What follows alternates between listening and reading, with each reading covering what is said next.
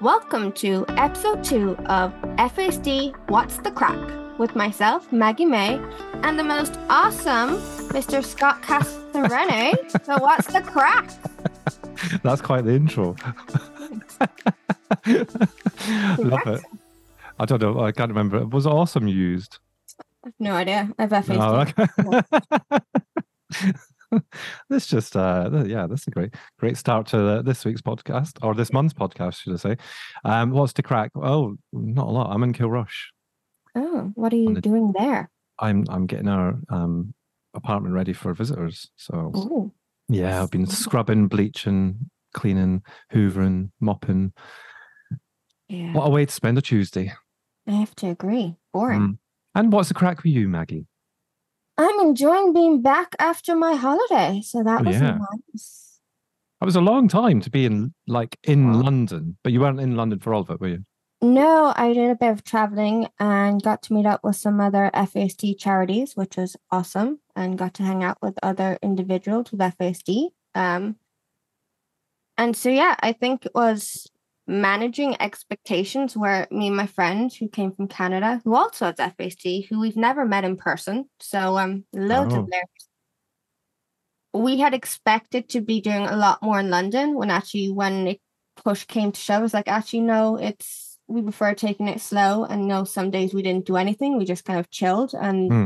for us, it was like, that's okay. Actually, we don't need to do everything all at once. It just means we have to go back at some point. Absolutely not. Yeah, yeah. You can't do everything in one trip, can you? I mean, blimey. Like we'll go for one night and do one thing and then come away. And 10 days is a long time for anybody to spend in a city, especially when you're used to living in the country. Yeah. I was almost waiting for the cows to start mooing. Like, Where are the cows? There's none in London. Nope. I'm sure there's some cows, but not not that type of cow. No. Well, you're back now, so um hopefully you're you're back into it and um Yeah. re- recovered from the the kind of because it is i think being in the city i find being in the city is very tiring as well like it's it's you know because you do do a lot of walking in comparison i think because you you don't always use a tube or cabs or maybe you did i don't know Oh, we were we were really lazy and we like used Ubers everywhere.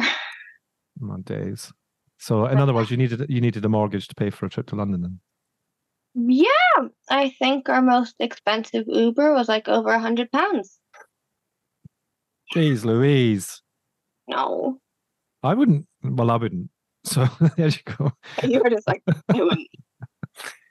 Anyway, enough of all that because um yeah, hopefully you'll you'll recover soon and get back to some form of normality. Um I was going to ask you though, you did you did a, a webinar when you were there with um uh, FASD awareness, didn't you?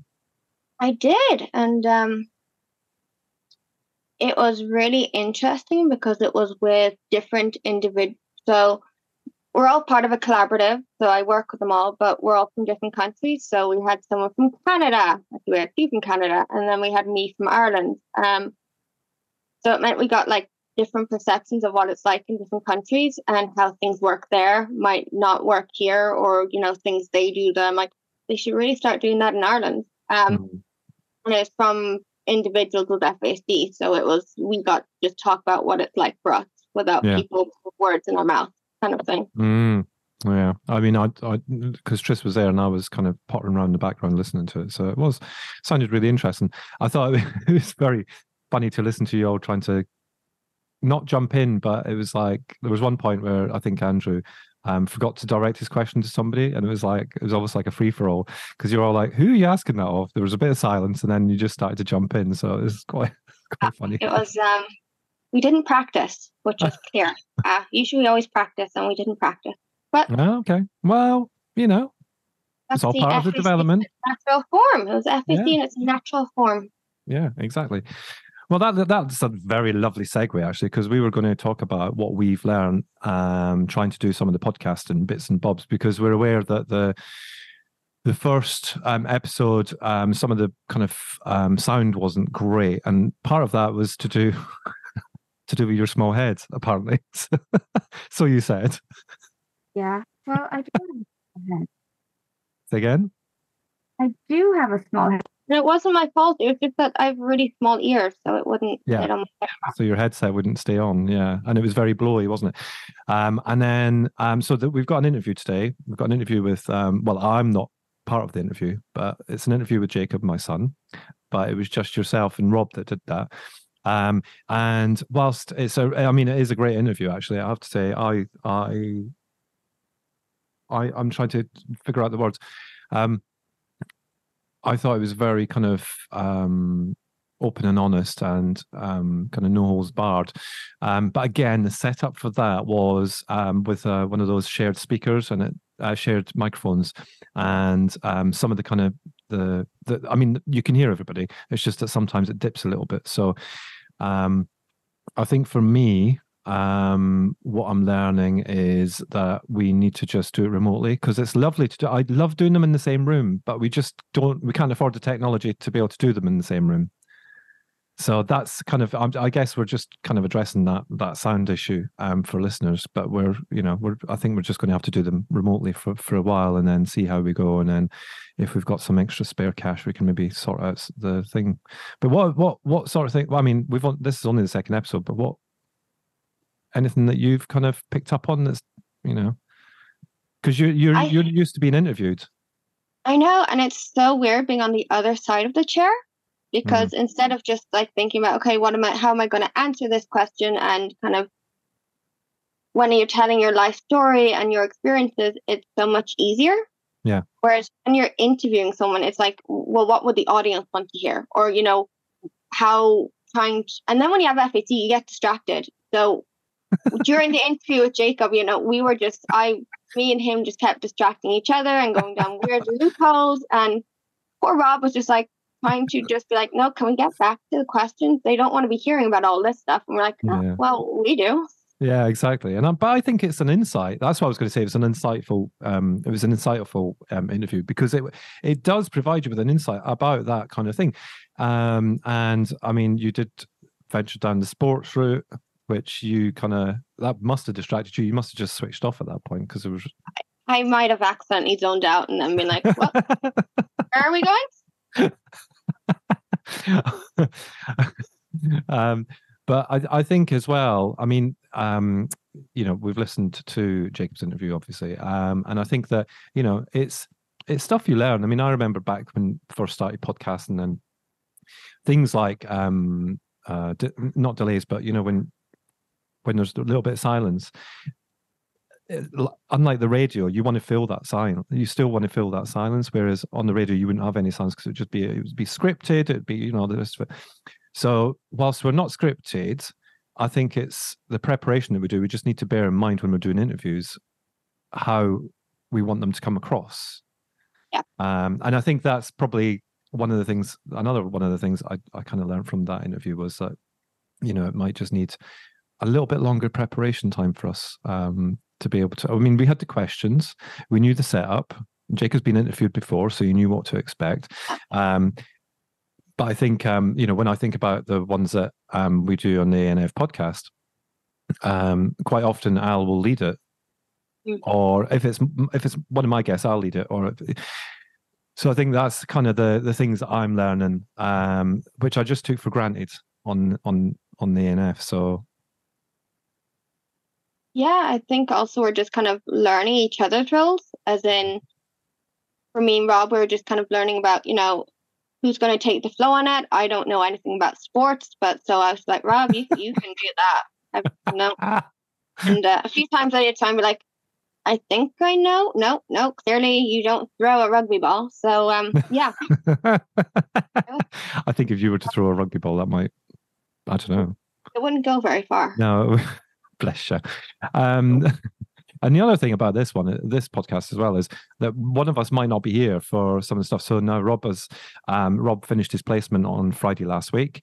Um, so he's no longer um, with us um, full time as he was. Um, he's going to going off to do Erasmus, um, and he's um, you know doing various things until then. So he might not always be available. So it might just be me and you, like it is today. It might be you and Rob um, doing an intro, um, or it might be me and Rob doing an intro. Um, I doubt that because you you're normally pretty available for me um, in that respect. So, um, but yeah, I think it's right. Um, but I don't, I don't always want to lead it. And I think that's kind of because I've done it before. I think that is the, the temptation is to go down that route. But I think that I have to bear in mind that you know we're co-hosts. I'm not the main host, so you're a co-host. So you know you need to you need to fire in with um, points and questions and and you know all that sort of stuff, and stop me talking. Is that possible? I think we're both as bad as each other, actually. I have to agree.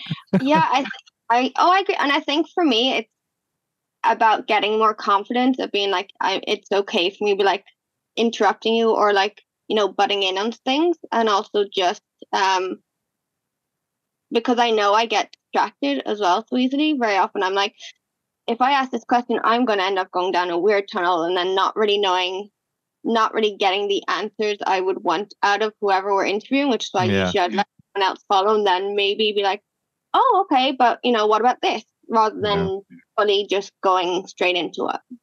Absolutely. Yeah. I mean, yeah. And I think I, I struggle with that. I think I struggle more with that when we've got a guest on because I don't want to interrupt their flow, but sometimes you have to um, because otherwise you would never go on to the next topic or, you know, so that's difficult. I mean, you know, sometimes um, Al and I text each other when we're recording because he's like, "Oh, can you ask something?" And I'm like, "I will if you shut up."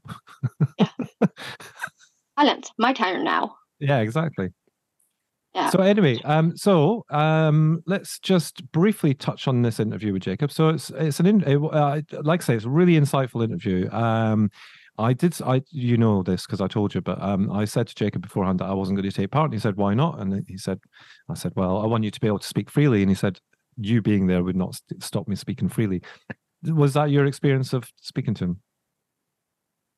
I think he would have, whether he'd been there or not, he would have still gone with it. But I think it was a respectful thing for you to be like, actually, I'm going to sit this one out because I think in some of the questions we went down different areas that I didn't even think we'd be bringing up.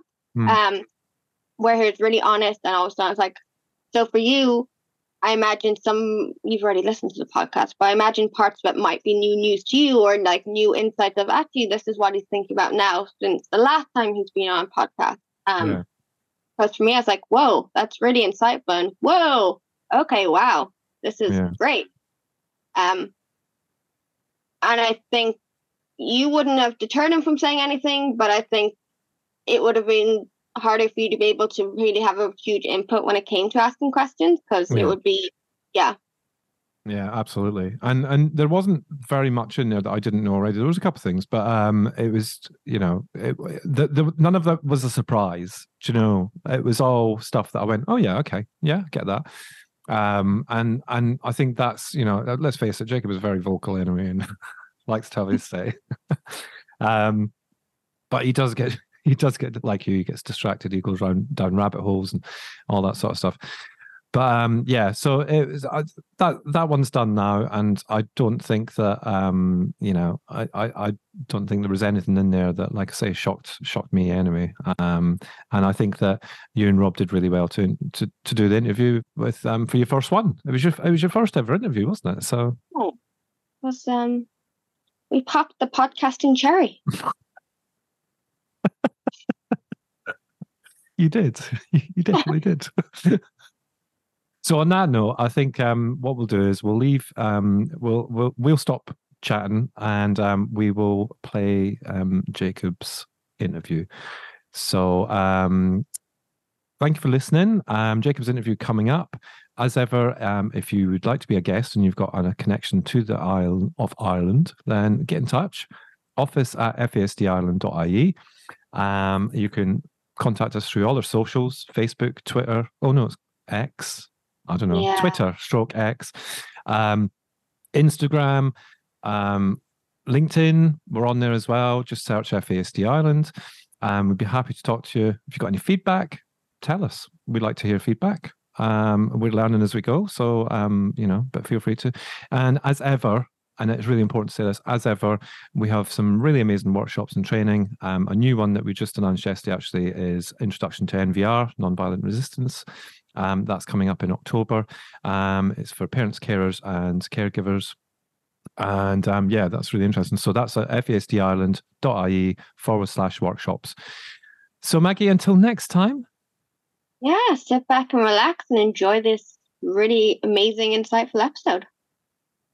Welcome to episode two of What's the Craic FASD podcast with your hosts, myself, Maggie May. And me, Rob.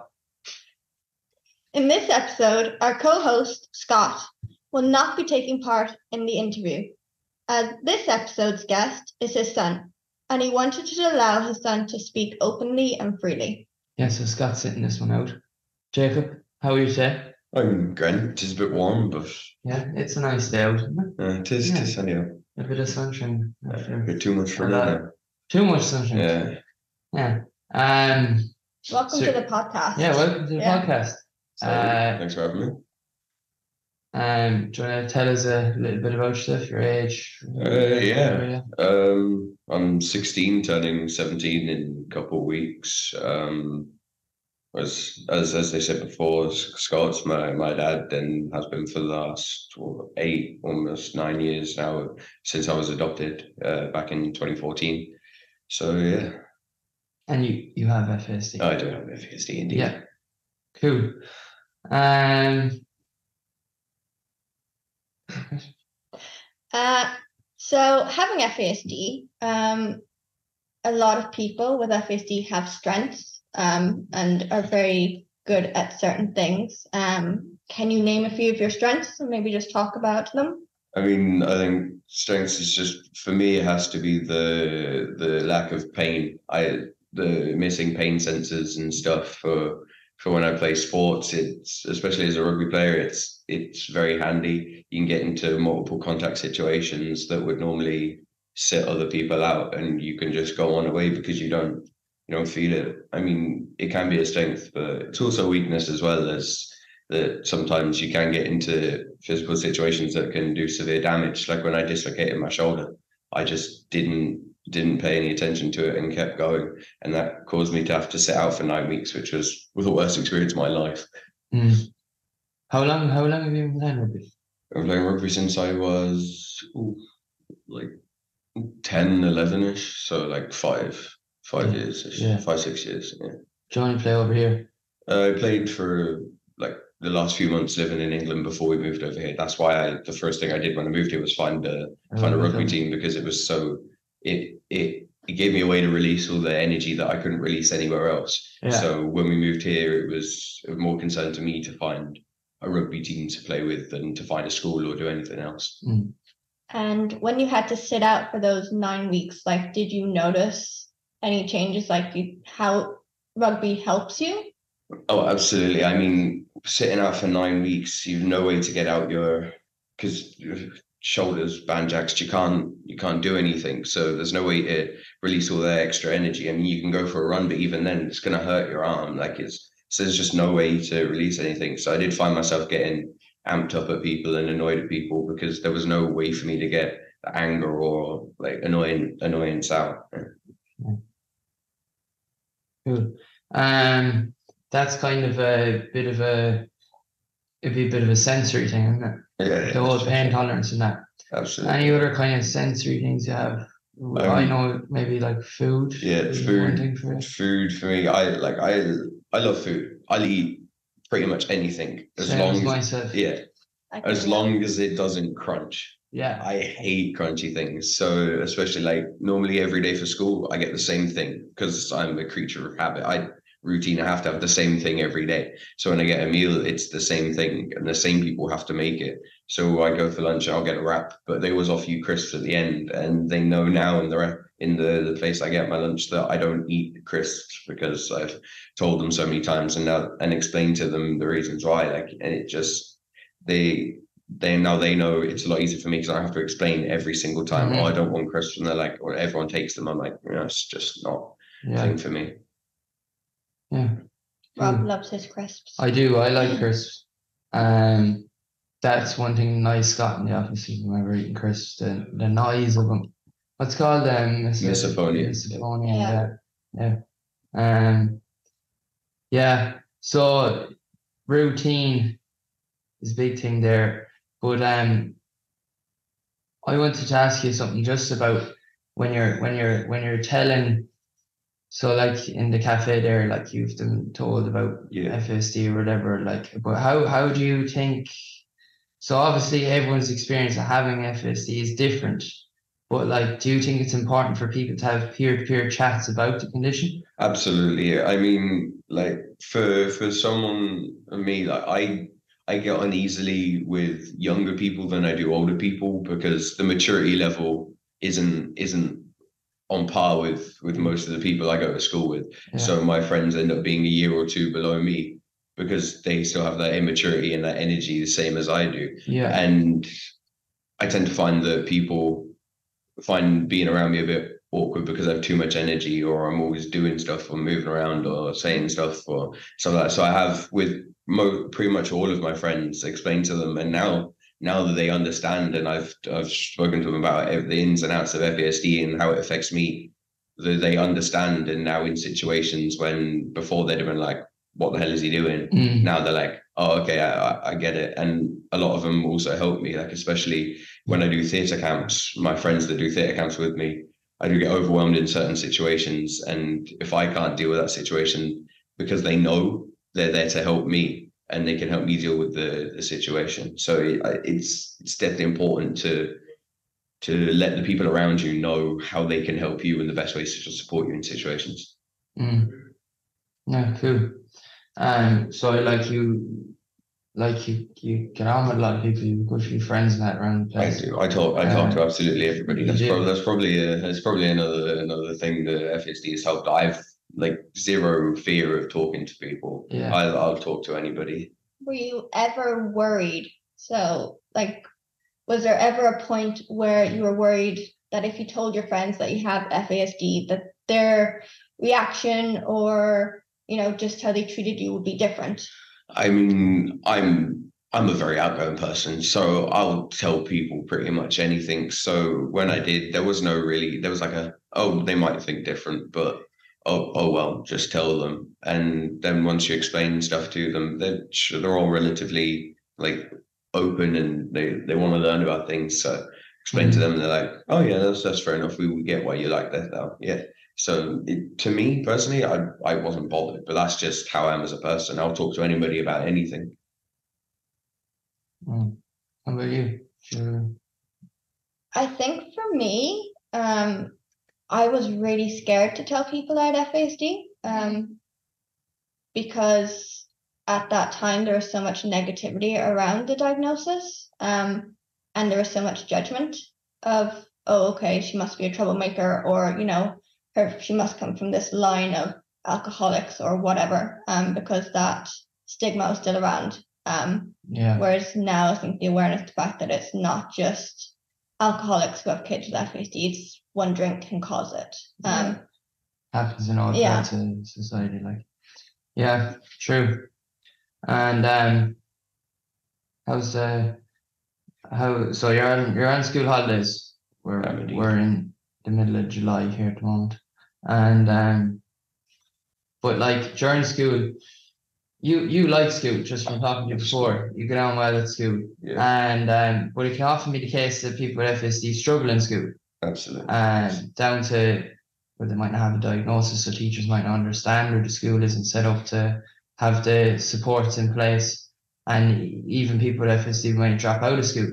Um, but you're doing, you seem to be anytime I'm chatting to you, you seem to be doing grand. But I want to kind of ask you what what has helped you to enjoy it and get on so well in school? Like what supports has the school got, or I think my ability to still be in school and still be thriving in school falls down to dad and his his ability to to uh, explain situations and help put in supports because it's all well and good schools knowing about things but just because they know doesn't mean they know how to support it or like they can know about something but not know how to put stuff in place to help the person with those things i think especially with having my um my SNAs in my classes it it's it's incredibly important because like a lot a lot of times I can't do teachers repeating questions. It's like I'm not stupid. It's just taking me a second to yeah, like that. What's that? Twenty one second delay was we Mhm. the spoke about before and something else was like it takes me a while to to take in things. So the the SNAs can then say to the teacher if they see the teacher getting annoyed at me for not saying it's just like hold on give him a second he just needs to think. And i will get to the answer. It's Yeah. just it's just going to take me a take me a bit to get to it. So it is awkward answering verbal questions because because of the delay. But with with the SNAs there and also because i struggle to understand things like I, just basic stuff like questions the, the SNAs can explain it to me again in a way i can understand because i i understand the teachers have a whole class of Mhm. 30 or so people to teach they can't be explaining it differently to each person that's why it's incredibly important to have an SNA there with me Mm. to help me understand what's going on in the But class people do need to learn. People do learn differently, like which is the thing too. So, you know, I always thought that in school, kind of the school system whenever I was there, like learning languages, like just fair backwards. It is- You know, like when we're at home, we're learning a language. Be it any country in the world, learn how to speak it before you learn how to write it Yeah. or read it. Like whereas now, like then you go to school and you learned how to read Irish, you learn how to read French, you learn and then you learn how to write it, and then you learn how to speak it a few months before you have an oral exam or something. yeah It's a bit mad, isn't it? It's, and it's like people do learn differently. Like i mean i'm you learn very different to Maggie, and I learn different to Maggie, and I learn different to you, and it could be different. yeah It's, but it, yeah. I mean, I, I love learning languages. Languages is something I love. I mean, I've I'm not fluent in anything other than English, but I spend a lot of time learning the alphabets and words and letters, so I can listen to to another language and pick apart what they're saying. Especially with the wide knowledge, like wide knowledge of multiple languages, not a vast knowledge of individual ones, but knowing small bits from each just helps in in situations, especially abroad. Because with dad speaking Spanish, I hear it all, all the time. Yeah. I can't speak it, but I can understand what's being said. Because that's how how you get taught. You do all your listening comprehensions. You listen to the teacher talking. You're reading stuff, so you're understanding words. But they don't they don't teach you how to say things and talk in fluid sentences. So, Yeah. You have a good bit of a interest in the world though too, like the kind of it's just such an amazing place. Like there's the, so much going the on. thing with the flies, This ad for our listeners now, I've never seen. We were coming back in a train from Dublin and were mm-hmm. playing this game on the phone, the flags, of the Flag first, yeah. And what you you so you get a flag up in the phone and there's Yeah. four options what country it could be. Yeah. And what what's it? There's 198. 197 197. flags, and I got 180. No, 190. You got 90, 190 something like that. 192. I think it was 192, 193 of 197. Yeah. It's it falls back down to obsessions. Yeah. I or special interests, as a lot of people call it, which is a typical trait for people with autism as well. The special interest. Uh, I find something and I get stuck on it. yeah. That's, that, that's what it was with flags. hone in on it Yeah. and you just really want to Uh, master it or I get good at it. Like I mean, when there's when you get in, if it was just the flag and it was saying type the answer, that's that's a different story because Mm, then you got to rack through every country you know. Whereas when you have four, it's a lot easier because you go, all right, well, that one's obvious. You know what that one is. Yeah. Everybody knows that. These ones are other side of the world, you know, put a sort of different look in, and then you can like use a process of elimination. But yeah, Yeah. I get stuck on things and I try to be the best I, I can at them. Like, I mean, I don't play basketball, but when I when I play, I, I play throughout the summer because there's no rugby to be played. I go play basketball, and I'm not the best. I'm a, I'm a big guy. I'm a physical guy. I was from rugby and basketball, in and out. No, there's no like physical contact, and it's in the shootings are just a very difficult skill. But I take that time and I go, okay, I want to learn this. I'll go home and I'll work my backside off for weeks straight to get better. And it's it's really rewarding because you, some people can do it for some time and then they move on to something else. Whereas if I get stuck on something, I'm gonna get good at it. yeah. And and then the people around you go, Wow, how how do you think? And I'm like, I to be honest, I don't know. I just did it a bunch of times and now I can I can do those sort of things, you know. So obsessions help. Mm. Do you ever find that when that happens, once you become good at it, all of a sudden you have no more interest in it and you've moved on to uh, something else? Yeah, I just that was when I did Rubik's cubes. I was obsessed with Rubik's cubes for the longest time, and I'd solve solve from one by ones up to thirteen by thirteens and triangles and all sorts of random things, and I could do them fairly fast.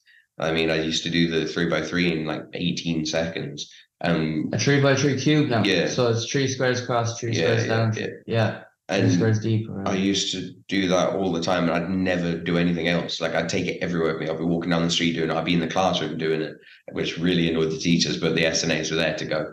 He's regulating himself. He's hmm. doing this. He's Is that so- the normal one, the three by three? yeah, yeah. And So it goes up to what? Thirteen. Yeah, you will. I mean, you can do you can do like seventeen by seventeens and all sorts of things. Really? But yeah, they just get bigger and bigger and more awkward to solve because you've got to try and solve for that middle bit when you've got also stuff out there. You know, you've got Yeah. thirteen rows of things to be Yeah. thinking about. But uh, you know, I used to do all of those, and then I was like, when I got good at them, and I was like, so then I moved on to something else. But I can still do all of those things. Yeah. I just not to the Yeah, level I did before. Like, Yeah. and the thirteen by thirteens are gone out the window because it's way too complicated. But when when you're doing them for such a long time, and that's all you do, then you get get good at it, which is helping me with my driving theory now. Oh yeah. I'm doing that and I'm like, all right, well, I got 34 on this. I need to get however many more. I'm gonna do it. And I learned every single question. What's and it? I was doing Thirty some- six. Yeah. I think it's 36 out of 40. So what'd you get? Thirty four. One. 34. I the first one, the first one at 39, and then the rest of it I got the rest of it I got um just below just below passing, which was annoying but also motivation because I was like, I I need to do this. I know I can do it because I did it the first time. Yeah. So I'm gonna do it, and I've been doing all of the questions and stuff. There's one section with 415 questions. I've done it. Yeah. I sat down and did 415 of these questions. Wasn't the best in the world because there were so many questions. So I got loads wrong. I got like 100 and something wrong, Yeah. but I did it. I did all of those questions, and because I was like, I'm I'm gonna do this. The wording of them kind of tests are tricky. Don't get me aren't started on the wording because they ask you, they'll ask you the same question two different ways, Yeah. and then give you different sets of answers that say the same thing. You know, like I, like increase or impede. Mm. They're, they're the same. They're the same words to me when I'm looking at it. Because if I'm scrolling down the list, going, I know what the answer is, and you've worded it differently, I'm there going, I ain't got a clue what it is now, Yeah. and just give up. But Do you No. think that's there for like, and I don't drive and I'm never going to drive because um I would kill someone before I even left my house gate. Sparkly things. Oh, I know I would get so distracted. Bang. Car. Pretty much. Um, I can't even ride a bike without getting distracted. But do you think that having them worded in two different ways is, you know, and I know nothing about driving. Um, so if you're on signage in Ireland might be different to what it's like in the UK. So is it so that say one sign means something in Ireland, but in the UK it might mean completely different meaning? I mean, I guess, but a lot. I mean, a lot of the signage is is basic. Well, for, for me, I find it basic. Mm. It's it's more of the in this situation. Yeah. what do you do? And it gives you like four answers, and like two of them are plausible. It's just one is better than the other, Yeah. and it's like the signs. Like I could do signs all day long, like because you this is the thing you see all the time. Yeah. Yeah. Like when you But look it's out of a car bits like window, where, like, if there's a car traveling in front of you with a trailer, how Yeah. far behind? how far you do you be? run? Yeah, Or an if just, extra then behind. if it's a normal car with no trailer, Yeah, it's like it's a different space and So it's not it's like- meant to be behind it. Yeah, okay. It's like because those the stopping the stopping distance on a car Yeah. with the trailer's increased. Yeah. Oh, it's like those questions school be like, how do you slow down a train if you have to push someone in front of it or not? Huh? You know, the, oh, like the ones where it's the ones where it's like you have three. There's like Yeah. three people, and you have a tra- it is like split roads. So there's three old people on the one train chained to the track on one side, and it's like one younger person chained Right, to the yeah. track on the other side, and you you have to pick which way. You're you- the train driver. yeah, Yeah. which which way, or you're you're the person that signals the thing you Yeah. can switch tracks. Yeah. Which which way do you go? Do you kill the three old people, or do you kill the one young person? Which leads on Which to why a I'm more never going question. to be a driver. Yeah. It's a it's a moral it's Yeah, a moral what- situation where you have Yeah. to choose what is better I to asked, do. I asked Chris that uh, riddle there the other day, and he had sure he from working in railway. He had a whole different thing. Yeah, he About gave a whole sort of- like Some sort of systems that are there that like you Yeah, changed sure. over, if if and you were going at high enough space, the train might derail or something, so you Yeah. wouldn't. Yeah. you wouldn't kill any of them. But yeah, he used to do that with me all the time. I was like, what if? Because he used to talk about people jumping in front of trains and stuff as as that's just that was a part of one of his jobs, and and I was like, but wouldn't they just stop the train? He's like, well, not for one person. No. It's just a wa- waste for the train stopping for. But if it's like three sheep, then they stop the train, or if it's like two cows, I think it's there's six. certain. I think it's six. If there's more than six animals or something on it, Oh, It was something something silly like if for one sheep they're just gonna plow over the sheep Yeah, and keep going, but if it's number. over a certain thing, yeah. Yeah, it's a bit morbid. isn't it? You know, that's a bit like my my dad though. He like he worked on the railway for many years, but he also gets obsessed with things as well. And that's sort of with with his with his um announcements on the train. Like he he did those however many years ago now, He's still and he can still remember from Aberdeen to Penzance every single train station the whole way. Like it's not. That's impressive. It's it's like me with flags. We're It's back to obsessiveness. Everyone probably, yeah. I think There's a bit of it, and everyone like, Yeah, I think everyone has it. It's just when you have FASD, it's ramped up a little bit more. Let's get that notch and turn it up Yeah. to like eight, an Yeah. eight, nine, rather than at two. Yeah. yeah. I don't know. Yeah, I do obsess over some things. Tractors, Tractors. I don't even have a tractor. cows, I don't. I'm not actually from a farm. horses. I've seen plenty of farms, but I'm not actually from one. Didn't grow up on one. Um, yeah, there. lots of animals. Yeah. Animals. You're dressed like you. He says he says he puts on a cowboy hat Yeah. with a toothpick hanging out the mouth. Sure, why not? uh, it's like something out of that uh, program Yellowstone. Oh yeah, yeah, yeah. Have you seen that? Yeah, I've seen that. I've only seen little clips of it or something. I don't know. It's it's good. I love it. Is it? It's really good. It's alright. What's it? Horse ranch or cow ranch or what? Cattle ranch. Cattle ranch. I'd love to work in a cattle ranch. I spent spent four hours last night watching. Uh, Was like 2018 All American like the cattle thing. They do like they do like um free Oh. free riding, so uh, right. bareback riding. Yeah. But they like they ride it bareback or they they like lasso calves from Mm. out the block and they have to do it in a short amount of time or they have to like tie up their legs or they have to jump off the horse onto like and hook the horns and pull the pull the cow to the ground. Yeah. I, I spent four hours watching one of those. Just Wow. just just for the hell of it. That's gone down a rabbit hole. Yeah, because I, I was I was stuck in I was stuck in Western mode. I was like, I- I'm obsessed with this now. I've seen too many Western things. Yeah. Get get me get me going down there. Mm. So I just spent ages watching that and learned the ins and outs and a bunch of the bull riders. So Mm. We've all been there. Um, Go- I I just want we've kind of talked about what um what you've been doing at the moment and what you've done before, whatever. But uh, want to like, what are your plans for the future after school?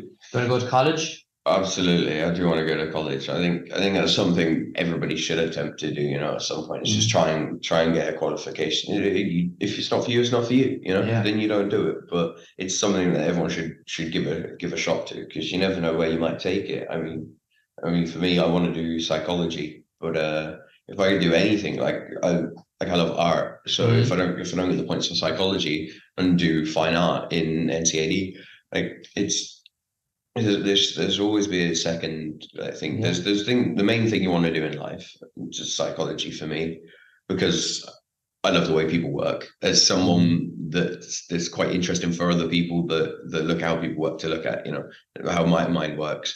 I like to know how other people's mind works and figure out why other people think certain things, you know, or do certain things. Like you got you got to love watching criminal documentaries and learning why criminals do things or how their brain works, you know. So that's why I want to do psychology to to get a better understanding how other people work. Because maybe in learning how other people work, I can gain an even greater than I already have understanding how I work. Mm. You know, and I can psychoanalyze myself in situations, you know, and I can go, all right, I need to do this or I need to do that. You know. Oh, that is so funny. Um, that's why I did psychology. I did one year in university of psychology, and then COVID hit, so uh, had to uh, take a break from that. But that's why I wanted to do it, is because I wanted to. I think I always felt like everyone was like trying to figure out how I worked. And so I felt like, okay, it's time for me to turn the tables and Yeah. actually I want to know how you work. Yeah. Um, yeah, And how the tables have turned. I know. the turns table. Now I just get to Transtable. see how everyone works. Yeah. Yeah. Mm. I wonder is that a thing uh, kind of growing up neurodiverse and constantly having kind of assessments being made on you or something like do you kind of then when you get a little bit older want to kind of figure it out for yourself I mean, rather than just being told all the time about these things I mean, yeah, for for the amount of times you've sat in rooms and had people try and get information out of you because they're trying to figure out this, that, and the next thing.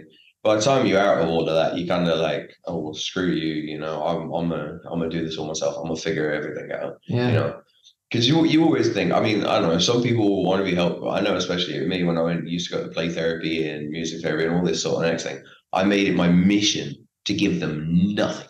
yeah I, I made their life as difficult as I could. I gave them nothing, and somehow they always came out with stuff, and that amazed me. I was like, I don't know how you figured that out because I said nothing the entire time I was in there, you know. So then I'm then it sparked it sparked the thing in me going, I, I did nothing, and they still figured that out. Mm, I want to be able to figure out what everyone else is doing if they don't want to tell me nothing, you know. yeah Which is great because then you get to figure out when people are lying, which is fun. yeah um yeah I'd kind of be like that too I'd be like John if someone told me I couldn't do something or someone said I wasn't good enough I'd be like John For um, spite, yeah. I'm just gonna show you here now. Actually, I can do that, and I am good enough. Same in rugby. Like I've I played I played seven for like the whole start of my my thing and and everyone was like, oh, you we're forward, you're just stuck in the forwards. And then by the end of what was it, under 15s, under six, no, under 15s, starting 16s, I played in the backs, and I hmm. was probably one of the better backs that our team had. And everyone was like, how'd you go from being what everyone assumes the forwards is like the heavier, slower, like just the the, the rough dudes that that take all the Yeah. hits A bru- a bit of brute yeah. force. The heavy. to to the yeah, the heavy artillery to the backs who are the little dainty pretty boys that don't want to get hit, you know, mm-hmm. and do the all the Do do the the- like running around the field Yeah, and then the cry every time they get hit. Yeah. And and I was I went up to 12 and everyone was like, "Oh, you're a unit out there because being big and fast, it's going to suit playing out in open field better because you get Mhm. one-on-one situations. Yeah. And then from there, I went on to the wing, which you go, how did a person go from the slow positions to the fast fellas on the outside of the field? And it was like, oh, people said, oh, you won't do that. Like I used to talk to all the wingers all the time, and they're like, oh, you won't be able to do my job. And I'm like, Huh. I, I'm, I put in the hits. You miss all your tackles. Like we get it, you're fast, but stand in front of them and stop them next time, yeah. And and they were like, oh yeah, you try, you try to do it. All right, yeah. So I'd go out there, and what do I get told by everyone? Oh, you make a great winger, you know. So it's just you say I'm not going to do it. I'm gonna do it. Like that's like like growing up when when your parents go, oh, if if Jimmy jumped off a cliff, would you jump after him? You know that sort of thing. Like if if your mates did it, will you jump after after you've done something stupid? You know, they're Mm. like, oh, well, if they jumped off a cliff, would you? And I'm like, I mean, I I mean, Yeah. if someone said don't do it, I'm gonna be like, "Ah, I, I could survive that, you know. And you just, you know, us. It's just, it's just how I am. You know, determined. It's, Oh, a, yeah. it's a better word for it. Yeah. Do you Yeah. ever think that having FASD people always just assume you can't do stuff instead of just asking, I can you mean, do this? Or I mean, people, people do. I think that's that's more new people when I meet new people, because especially like when the fir- the drama camp that I used to do, when it got when my FSD got explained to them, the I think it's the second time going to that camp because I wasn't diagnosed by then. The second time going to the camp and explained, even though they already knew me, they they already went, this we've got this, you know, and then they started the babying me as such, like trying to walk me through everything okay, and yeah. over explain things. It's like, I get it, you want to help, Mm, but I'm not a two year old child. You don't need to explain everything to me. You've seen I'm capable of doing this. I've been the main main character in these for however many years I've done it with you. You know I can do it. mm, But the second they they get a piece of information going, oh, they have an issue with this, they're like, oh, we have, we have to have to make that the main priority Yeah. and stop them from doing everything else. And racking I mean, paper. yeah, it's it's a pain in the backside, which it'll probably be the same when I go to do my one in August now, where they'll they'll they'll know because Dad will talk to them, which I'm glad. And, um, Is this a new one you're going to? yeah, this is a different one. Swan London. And for did you have any kind of nerves about going? I don't care. No. I I know I'm good at what I do, so I'm I'm You're confident. yeah. If sure, if I don't get wrong, I don't get wrong. That just means there's better people. You know, I'm gonna I'm gonna give it my best, but sure you can't you can't win everything, right? Mm. I mean, like the explaining stuff, like explaining the FSD to other people, like in those situations. So sometimes it, it's too much. Like they want to help too much, and it's like I don't step off. But another great place where explaining it is the rugby field. Every time I step onto that rugby field, my my my first thing is to to ask the coach whether he's spoken to the ref or not about the thing because a lot of the time at the start of me playing rugby, I get sent off for all sorts of things because I couldn't deal with the ref like having a go at me or this and next from childhood trauma and all sorts of the shouting. And um and the refs wouldn't have a clue. So they'd be like, all right, send you off. You're not you're not cooperating with me. It's like, I am. Just give me another second, you know. Let, let me let me compute everything. And uh so that would happen. But now every time I go onto the field, the coach either talks to the ref or I go over and talk to the ref and explain and the refs go, Oh yeah, okay, yeah, I, I understand that. I'll, I'll keep an eye I'll keep keep an eye on it and I'll I'll, I'll keep it in the forefront. You know, and that that's helped me because I mean in the last two seasons, I think I picked up like two cards Yeah. like two yellow cards over the entire things, and they weren't even they weren't like attitude or ability like like mental ability wise. It was just like a tackle was a slight bit high or a slight bit late, you know. Mm. So they weren't they weren't anything near as bad as they used to be before. Like I mean, I used to storm the field and and and get really mad and go to charge at people. Like and my players would have to stop me. Mm. So you know, it's it, I guess it's a bit of maturing and a bit of the the people around you know how to deal with you because even even my players like the I've played with these boys since under in under 13s. I've played with those boys since under 13s.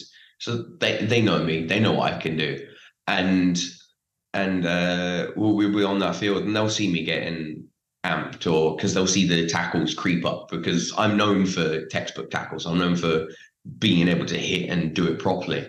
And they see the tackles start to creep up or they start to get later or I'm putting in excessively heavy hits or um I'm like running either straight across the field to find a gap because I want to just run or I'm driving the shoulder straight into somebody as I'm going forward and they'll come over and they're like, Jacob, take a second, Take a chill. like we know you don't you don't got to prove anything to anybody. Mm. We we know that you're the strongest on this field. Like I mean, a lot of the time they're just amping me up. They're, they're, they're like hyping up my things because I'm either annoyed because I messed something up, so now I'm getting angry, or like you know, so they're like, look, we know you can put in hits. We know you've probably got the strongest hit here, and I can just kind of just bring myself back down. But everybody knows now, Mm. so they everyone on the field supports me and helps me you know and i think that's that's the great thing about team sports when you play from a young age and play with the same boys like or the same girls or whatever like play with the same people you gain that like family sort of unit Yeah. you know how to help each players and you know what what suits them best and that's that's helped helped me greatly in staying on the field you know So uh, in rugby, in education, life, kind of in general, kind of understanding is a big thing. Absolutely. I mean, you always have to have people around you. It's that safe safety net. You need those. You need the people around you that can help you in situations because you're not always going to be capable of doing things. I mean, like we're we're capable of doing whatever we want, but sometimes we're going to need more help. Like mm. we could have done the same thing yesterday, perfectly fine. But today is a different day, and something in the morning or sort of something has happened. This thing, and now we're amped up and annoyed, and we can't do it. We need someone to just come in and go, "Wait, just stop it for a minute and take a second and then then look at it again you know Yeah. Gotcha. Yeah. That's a great old rugby. I was like, no idea what's going on. Don't play rugby. I'm like, okay. Yeah. Um. Yeah. And do, do you think you you you- you've no sign of stopping playing rugby now? no i'm i'm a i'm gonna be on that field until the day i drop Yeah. if i'm playing pensioners walking rugby or wheelchair rugby i'll Oh, still be playing rugby Over fifties. over 50s walking rugby i'd still be doing this Yeah. It's good though. You, you have something that you that you, you love that much. It's important. Yeah. Like Uh, that Japanese goalkeeper, what? the Japanese international goalkeeper. Yeah. Yeah, he was like 54 and he's still playing professional soccer. Then that's I don't even think he's a goalkeeper. I think he plays outfield. No, he was a goalkeeper. Was he? Yeah, Oh, I guess he was a goalkeeper. I thought I thought he was an outfield player. Not. Maybe he was. I, I, I thought it was keeper, but It was very mad done. uh, That's at that age, like, and you're competing with a 20 year olds, like, and you're Yeah. still beating them to a position, like, Yeah. just shows shows your skill. He's been playing longer than a lot of them have been alive. Yeah, exactly. This is all going over my head. Maggie, you're not you're, you're Not a Not a sports head, you're a theatre head. yeah. I spent the last two days, two weeks watching Wimbledon. I do sport. Just Really? Did you watch Wimbledon? I did watch Wimbledon. What was the story anyways at the end of it? Who won it? I hadn't a clue. Probably Djokovic or something. It something. wasn't. It was. Um, Was it Alcaraz? It was Alcaraz. Did he play Djokovic in He the did final? play Djokovic, and it was like a three and a half hour match. Really? What? Started at two and like ended at like five to seven. So um, it was a it was a great match. It was intense. How is it a great match? It's two people stood at either side of a square smacking a ball at each other. There's nothing got fun about broken. that. I Rackets know. got broken. I think it is a pretty good uh, kind of a good sport to watch. Cricket's fun. That's just Cricket. yeah. Cricket. yeah. Have you seen the distance some of the people throw them balls? Like what? That's that's crazy. They have a bat. Yeah, but when the, the outfielders have to throw it back into centre wicket, like it's Did I not mention I don't do sport? But you know, kind of in baseball when the ball gets Yeah, thrown, rounders. They catch it out in the outfield. Yeah. they throw, throw it back in. Yeah, do something similar. Same as rugby though, right? Where you're tossing the ball. You don't toss the ball anyway. You, you pass it backwards. I mean, you can kick it forwards, but Oh, I'm gonna get evicted from this podcast. you will, you will, you will. You know what you want, man. Um, just go back to college there a second. Do you think, uh, um, so, so you had any idea where you UL. you at? Yeah. And do you think you live at home or do you think you move out? Move out. You move out? I want the independence. Like, Yeah. I mean, I'm all for I'm all for being helped, but I'm I'm like I know I can do things, and I'm stubborn. I'm like I will I will do this because the people say, oh, you won't you won't be able to do this, or you wouldn't have been able to do that. Like when I was younger, people was like, oh, they won't make he won't make it out, out of secondary school, and look, I've got a, I've a year left. Yeah. You know, I've, I've one year left to do, yeah. and and I've pro- proven an entire teaching panel wrong, you know, or or not teaching panel, but like board board panel over a Mhm. school that approved them all wrong, you know. So people were saying, "Oh, you won't you won't be able to to live by yourself and go to college and be on time to things." Now, being on time is a different story because I know time like an eternal clock, but. No, I will do my best to to live by myself and support myself because like it's it's not FSD is not gonna it's not gonna stop me from living an adult life. You know, I don't I don't want to be I don't want to be mid thirties and still having people having to help me with situations like I, I'm sorry, I want to be I want to be mid thirties living living in Arizona, Texas on the ranch with the, the horses and stuff, you know. Or just anyway, you know, just living Living living living the life Yeah. just just living the life that you want to live in independently with with wife and kids and stuff like that you know Mhm. that is another worry though it's just, I, I know it's not passed on but like you should drinking remembering to to stop drinking and stuff it's like a because people in situations i know now from my my brother and and his girlfriend having a kid and she's just like stopped drinking at all like Mhm. before they they drink on when we go on holidays they drink on drinking the gardens and stuff and then when they found out they're pregnant, it was just Yeah. nothing, just completely stop Because it's like I just always worry, and I think it's a big, big part of my my head, the whole time when I see people drinking. I'm like, do they know Yeah. the impact? Because it's not that widely known, is it? No. And I work, I walk in a- past I work in a pub. Yeah, yeah, like two days. I only kind of do two days a week, but like, sure, that's another thing. Like, anytime people are, they be asking, oh, why are you rarely here or whatever. I was like, oh, sure, I have another job. Like, yeah, I have to, to day job as well, like Monday to Yeah. Friday down here. If you explain what it is, what we do, whatever, and they're just, every person you kind of, they don't know about it. And it's like, yeah, it, it will be a worry. Like, it's always it's always on my mind. Like Yeah. I'm, I'm there walking past pubs, going, it's, I see all these people sat in here yeah, and who knows what what could be happening? Because you know, like you you with your partner, you want to go on a night out.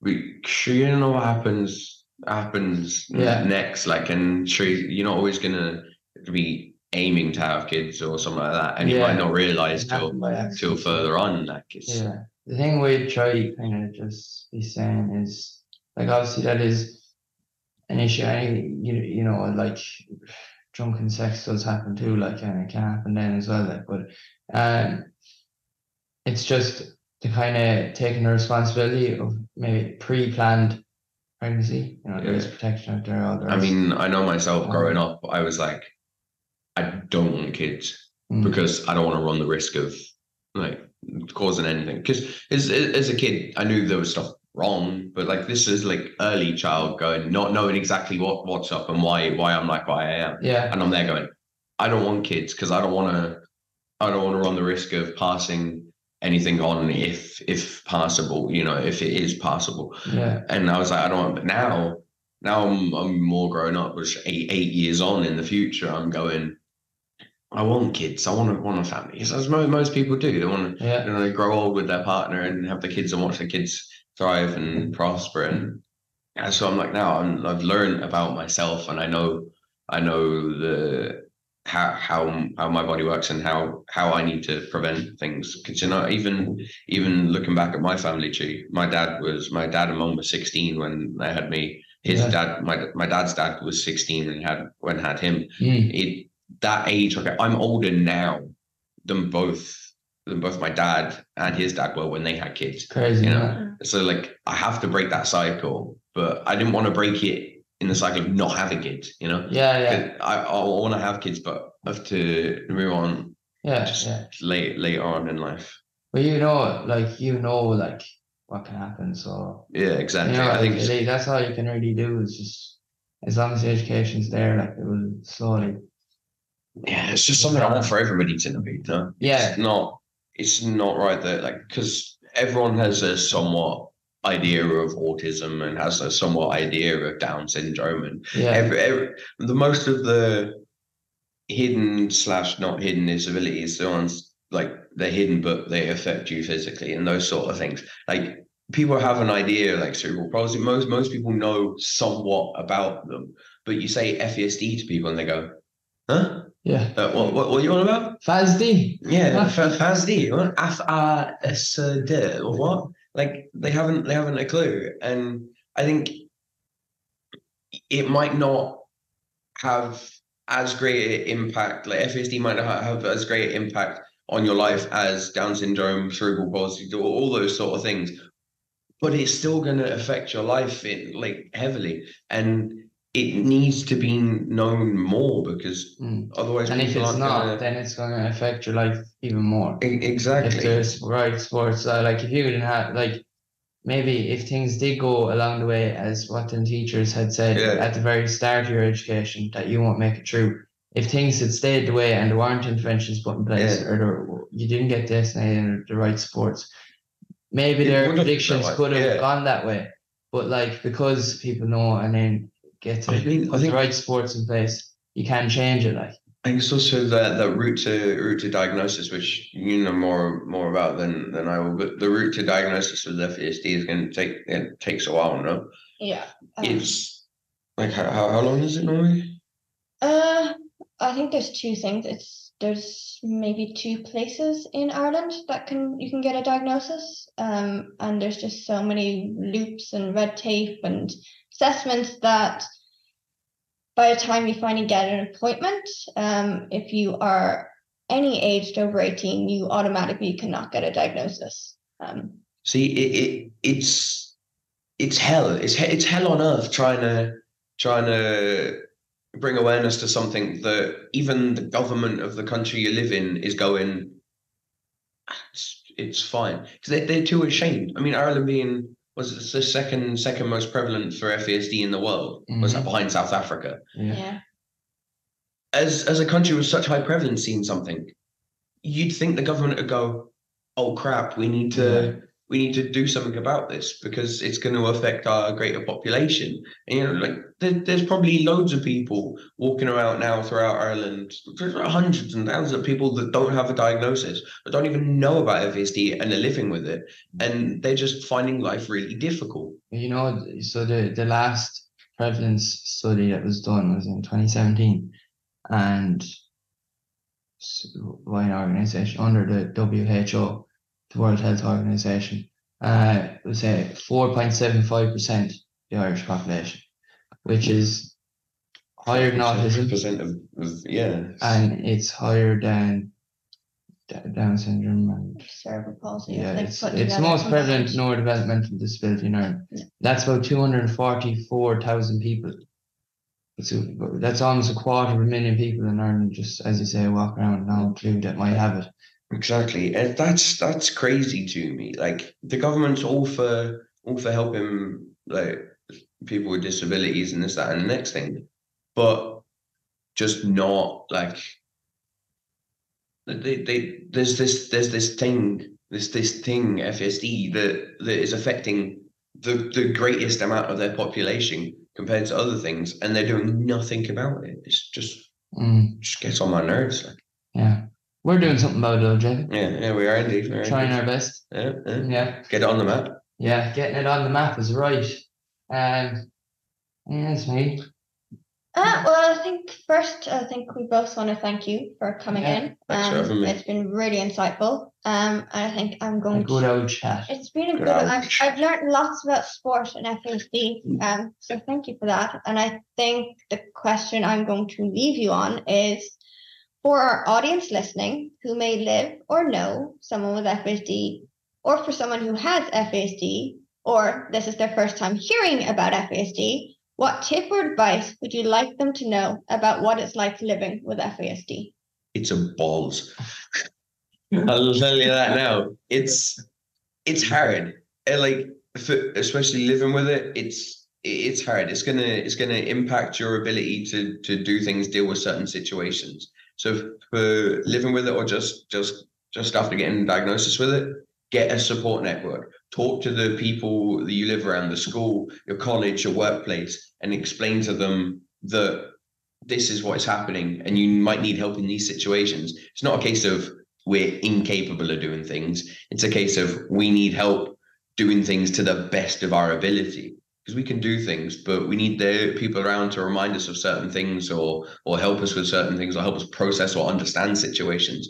So my, my advice is if you have it, get that support network. If you know nothing about it, learn about it. And if you live with people around it, help them as much as you can, but help them to what they want. Don't Mm. don't be don't be forcing help onto them. Ask them what they need and and that's Yeah, that's it.